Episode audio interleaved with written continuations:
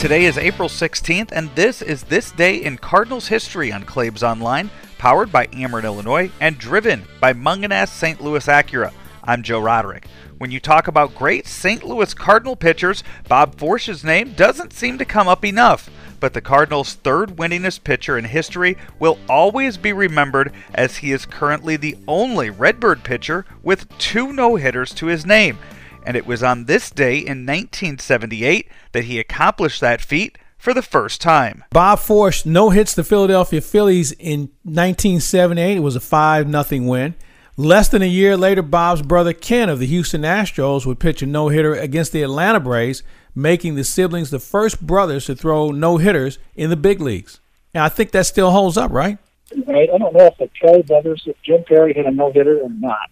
Um, certainly, maybe not in the same year. But Gaylord had one, I think. In fact, Gaylord no hit the Cardinals. Yeah, hit. Yeah, no hit the Cardinals, and then they got no hit the next in, day in '68. Yeah. Um, I don't know if Jim had one or not, but uh, then Forshey, Bob Forsch had one against the Expos in '83, right at the end of the season, and there had been some bad blood between the Cardinals and Gary Carter the week before when they played in Montreal.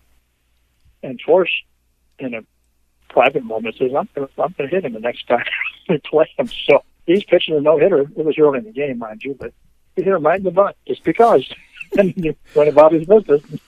I'll tell you one thing: when you think about Bob Forsch and him hitting batters, hitting Gary Carter, and I'll never forget him hitting um, Jeffrey Leonard in the playoffs, and that turned the whole series around. Yeah, uh, the Cardinals won that game, and even though they lost the next two, they had managed to get the one game in, in Candlestick Park. They needed to keep to bring the series back to St. Louis because the Giants had taken one of the first two here, and so they had to get one to make it come back here, and that's the one they got. The next two they lost, but uh, he, Jeffrey's arm was not flapping on that particular occasion. and to this day, Bob and Ken Forsch are still the only brothers to both throw no hitters in the big leagues. As I mentioned, Bob Forsch is currently third all time in Cardinal victories with 163. Adam Wainwright is hoping to get the opportunity to pass him as he will start the 2020 season with 162 career wins on the mound, whenever that might be.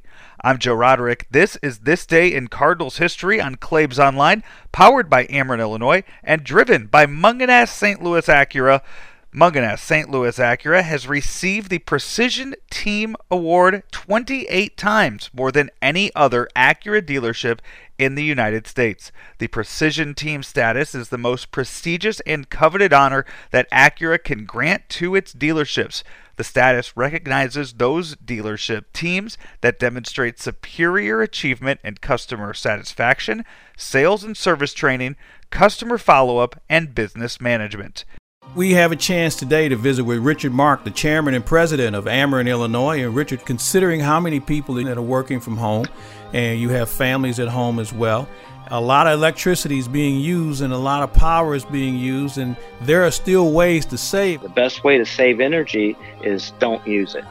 And so, not only reminding our children and ourselves to turn lights off, but in this day and age, to turn our electronic appliances off, our electronic devices off when you charge your cell phone and then you unplug it from your phone, if it's still plugged in to a wall socket, uh, if it does not have some type of smart switch that you have it plugged into, that energy is still being used. So people don't realize all the ways that they're still using energy. We'll be back tomorrow with more great Cardinal memories right here on Claibs Online with Mike Claiborne and the commish, Rick Hummel. Until then, I'm Joe Roderick.